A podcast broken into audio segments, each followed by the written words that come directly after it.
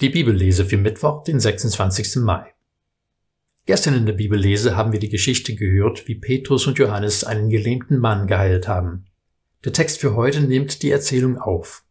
Apostelgeschichte 3, die Verse 11 bis 16. Da er sich Petrus und Johannes anschloss, lief das ganze Volk bei ihnen in der sogenannten Halle Salomos zusammen, außer sich vor Staunen. Als Petrus das sah, wandte er sich an das Volk.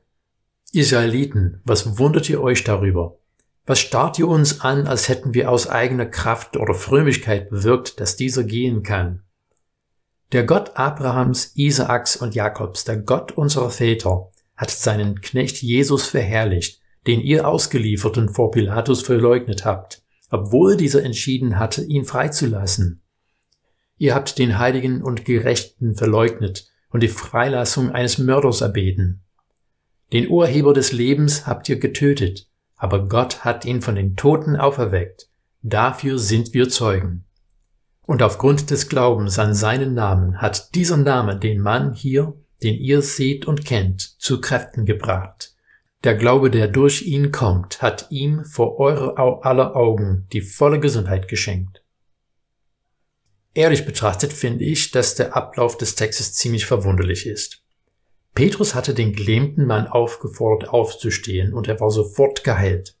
Als die Menschen ihn erkannt haben und sich gewundert haben, dass er plötzlich gehen und springen konnte, sind sie zusammengeströmt, um die Ereignisse besser zu beobachten. Petrus fragt dann, was wundert ihr euch darüber? Na ja, Petrus, es ist nicht, als würden die Gelähmten jeden Tag anfangen aufzuspringen und umherzurennen.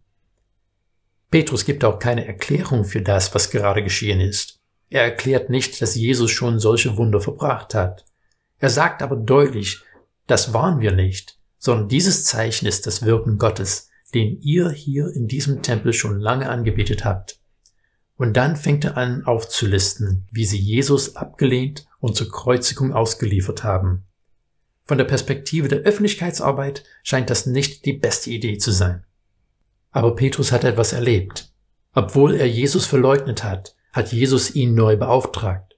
Jesus hat ihm gesagt, er soll seine Lämmer weiden. Zu Pfingsten war Petrus aufgestanden und hat Tausenden von der Auferstehung Jesus erzählt, und diese Gelegenheit wird er sich auch nicht entgehen lassen.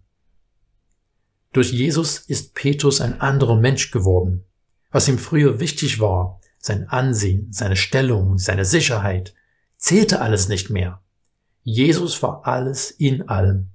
Alles führte wieder zu Jesus hin, denn nur in ihm ist wahres Leben zu finden. Dieser Vers 15 ist besonders prägnant. Den Urheber des Lebens habt ihr getötet, aber Gott hat ihn von den Toten auferweckt. Dafür sind wir Zeugen. Dieser Vers hat auch uns viel zu sagen.